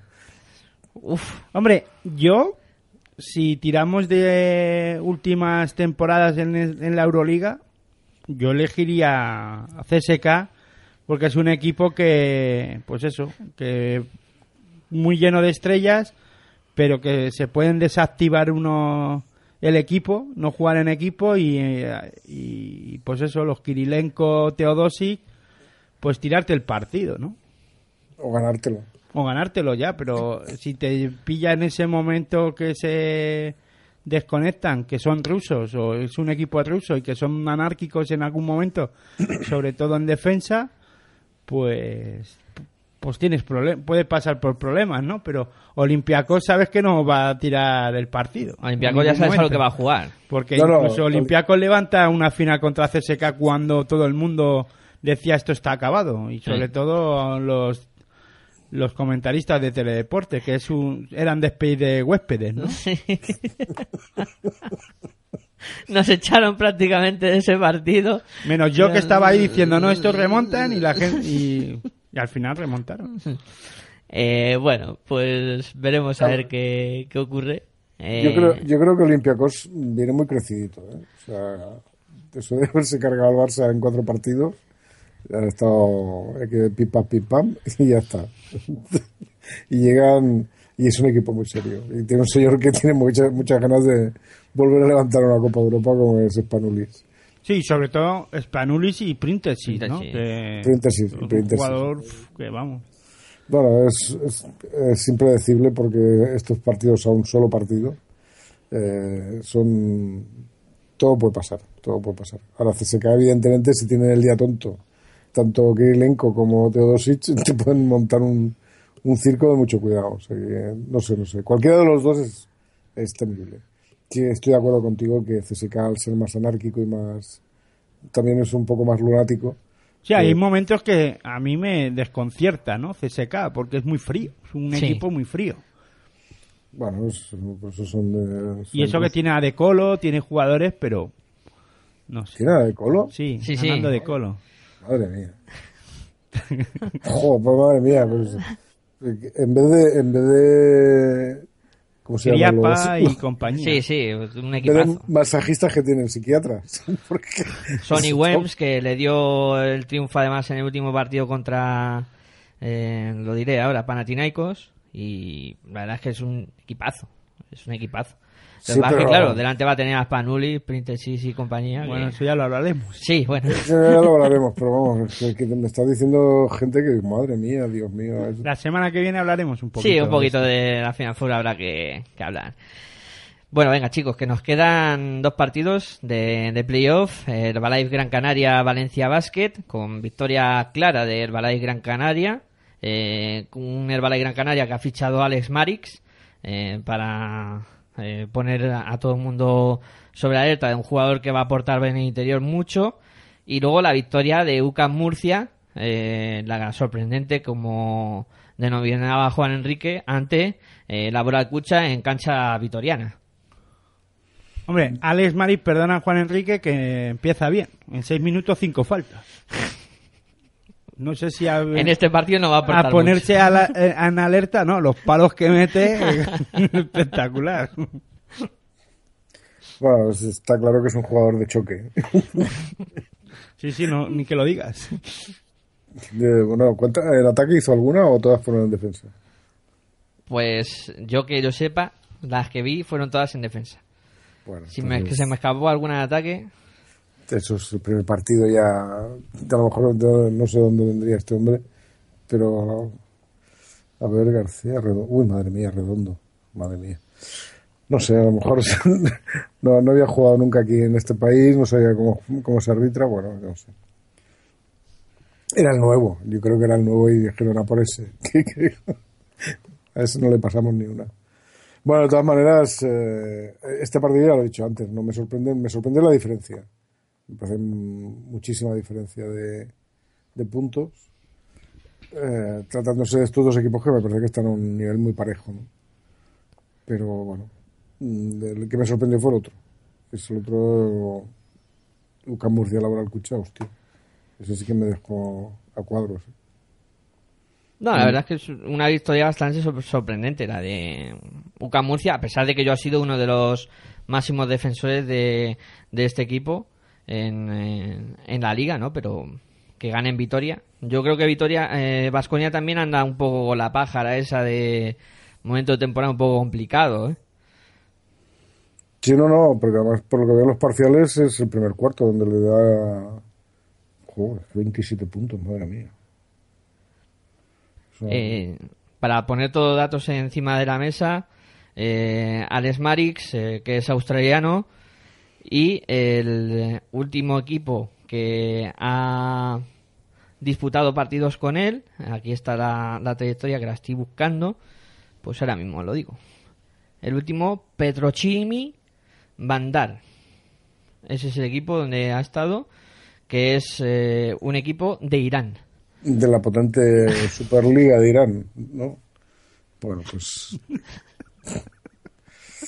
Sí, sí, de esa liga, de, de la potente liga iraní, viene, viene a Mari. Bueno, eh, no, no- estoy viendo la cara del angelito, no me extraña que ha hecho cinco faltas. Madre mía, qué cara tiene. eh, no sé si queréis comentar algo más de, de estos dos partiditos o, o nos vamos a, a hacer nuestros deberes. Vamos a hacer los deberes, ¿no?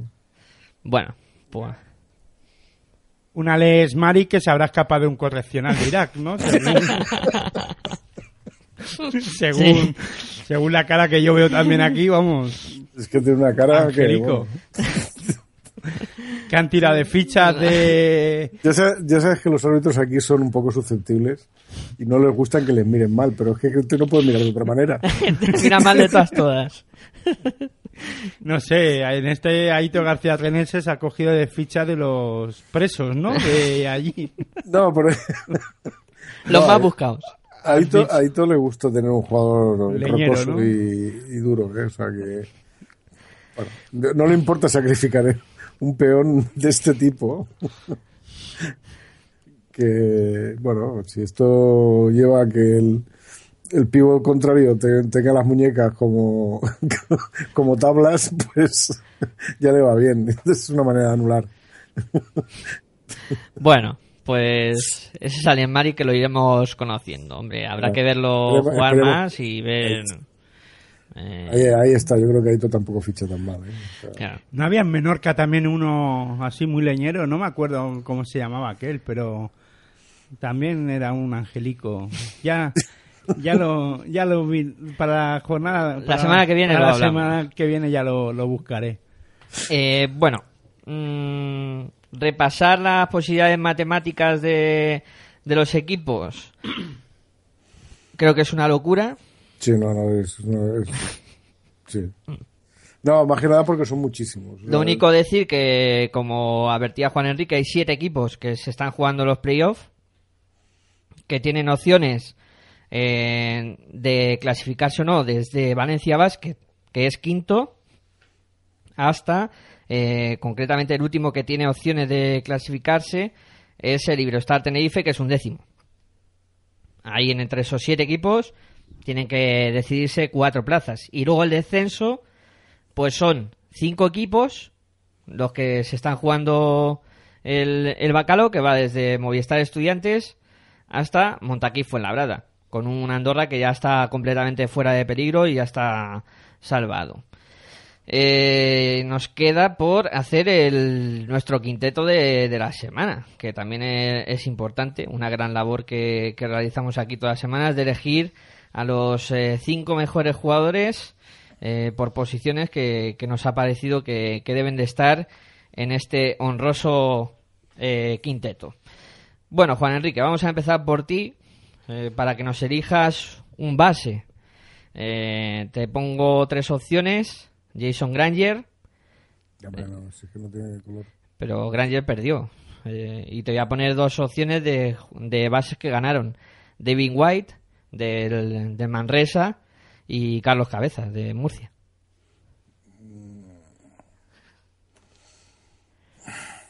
No, no, me quedo con, con Jason Granger. No te he convencido.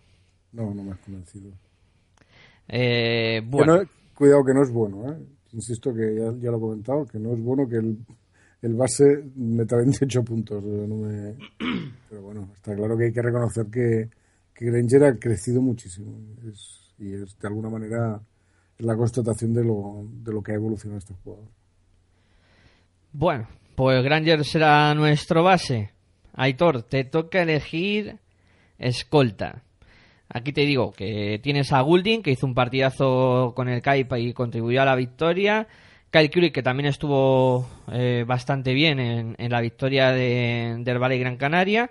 Y Jordi Grimau, que fue un guerrero para conseguir llegar a la victoria a Guipúzcoa Basket.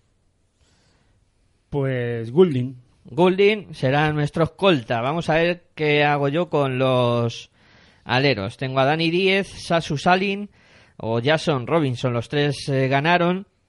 Se lo voy a dar a Dani Díez por la trascendencia de sus puntos y rebotes para conseguir la victoria. Venga, Dani Díez será nuestro alero. Eh, Juan Enrique, te toca elegir eh, nuestro ala pivot. Te he metido aquí tres buenas piezas. Los tres ganaron, Marco Todorovic, Esteban Jerovac o Sakic de Manresa. Mm, Aunque me duele Todorovic. Todorovic será nuestro ala pivot.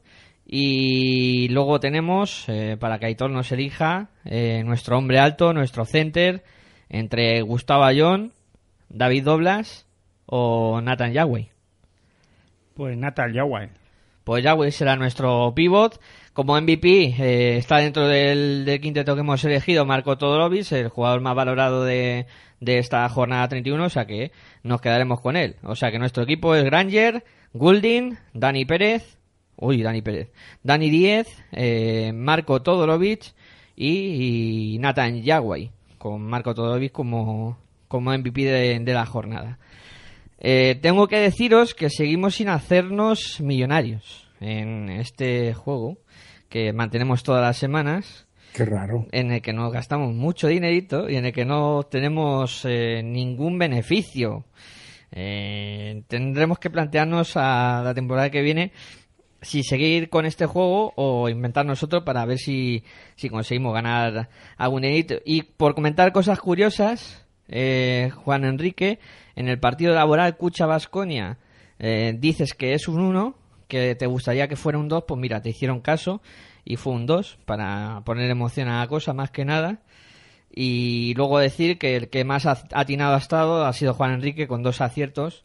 Acertaste ese Guipúzcoa Basket y Iberostar Tenerife y también el Fútbol Club Barcelona Estudiantes. O sea que a ti casi que te hemos dado el aprobado y Aitor y yo pues nos quedaremos con un suspenso para, para esta jornada.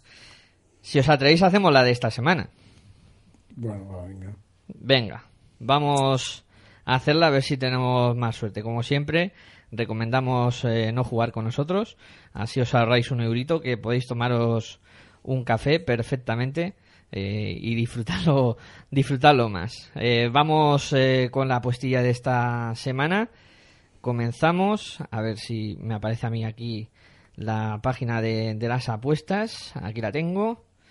Vamos con ella entonces. Comenzamos por el partido que va a enfrentar a Montaquit Fuenlabrada con Fiat Juventud. Juan Enrique, ¿Pero por qué me das ese, hombre? según con el orden que me viene aquí. Joder. Una X, la peña puede perder, pero por poco. A ver, Aitor, te ha tocado un Fútbol Club Barcelona Dominion, Bas- Dominion Bilbao Basket. Un 1. Venga, uno. A mí me toca un Río Natural Monbus Obradoiro contra Unicaja de Málaga. Uf. Viendo el estado en el que está Unicaja, me da mucho miedo este partido, pero venga, vamos a apostar por el Unicaja, un 2. Eh, Juan Enrique, UCAM Murcia, Guipúzcoa Basket. UCAM Murcia Guipúzcoa Basket, hostia. Partido complicado, ¿eh? Partido duro entre playoff y descenso. Vamos a darle un 1 con Murcia. Un unito. Aitor, te toca el Real Madrid, eh, Moraván Andorra. ¿Me lo puedes repetir, por favor? Real Madrid, Moraván Andorra. Un 1.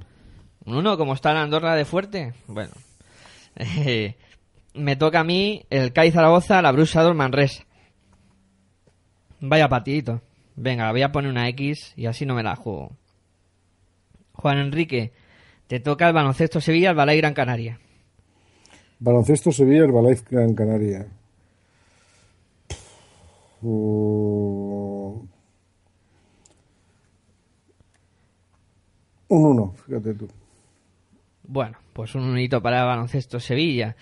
Aitor, te toca el Iberostar Tenerife, Valencia Basket. X. Partido chungo, ¿eh? Y a mí me toca cerrar la jornada con el Movistar Estudiantes eh, Laboral Cucha Vasconia. Yo creo, creo que va a ser un 2. Pero bueno, ah, viendo cómo Estudiantes ha estado de mata gigantes esta temporada en casa, pues veremos a ver si, si no me equivoco. Bueno, chicos, pues. Vasconia está poco gigante ahora últimamente, ¿eh? Sí, sí, está poquito, poquito a poquito, ¿eh? Es verdad, no es tan gigante. Han pegado dos revolcones seguidos ya. Eh, bueno, chicos, va a ser hora de ir cerrando el programa por el día de hoy. Eh, nos hemos ido más allá de la hora habitual porque también hemos tenido problemas al inicio. Y nada, Juan Enrique, como siempre ha sido un placer contar contigo una semana más y nada, la semana que viene eh, seguiremos hablando de básquet aquí en Territorio ACB. Bueno, pues el placer ha sido mutuo y la semana que viene veremos cómo se, cómo se perfila esto, que va a empezar a ser muy, muy divertido. Sí, ya estaremos a dos jornadas nada más de que concluya la liga regular. Ya habrá, a lo mejor hay alguna cosa clara o se estrecha más el círculo. Bueno, Aitor, lo mismo digo para ti, un placer contar contigo una semana más eh, y la semana que viene pues eh, continuaremos hablando de baloncesto aquí en Pasión por Baloncesto Radio. Pues nada, el placer es mío y como ha dicho Juan Enrique, la jornada, la- esta jornada que nos espera va a ser, se puede decidir ya muchas cosas y nada, buen baloncesto para todos. Bueno, yo también me voy a despedir de todos vosotros agradeciendo la atención prestada, el haber estado aguantando hasta estas horas, eh, escuchando baloncesto y nuestras opiniones sobre lo ocurrido en la jornada número 31. Os recordamos los métodos de contacto eh, de esta Liga Andesa ACB. eh, de la jornada 31 de la Liga Andesa ACB, que hay que decirlo todo. Eh, método de contacto con el programa a través de Gmail, eh, con ese correo electrónico donde podéis escribirnos pasión por baloncesto arroba gmail.com Eh, también podéis buscarnos en Facebook con Pasión por Baloncesto Radio. Eh, también lo podéis hacer en Twitter con esa arroba baloncesto radio, la R con mayúsculas. Y podéis descargar nuestros audios en eh, la página de iVoox. Nos buscáis con Pasión por Baloncesto y ahí tendréis todo nuestro, nuestro contenido para que lo podáis descargar y escuchar cuando queráis. Os animamos a seguir escuchándonos a través de nuestra página www.pasionporbaloncestoradio.com y a través de la aplicación que la podéis descargar de manera gratuita en el Play Store. Nada más, yo como siempre me despido. Muchas gracias, muy buenas y hasta luego. Vivimos, caminamos sin aliados, amamos como soñamos, soñamos siempre armados.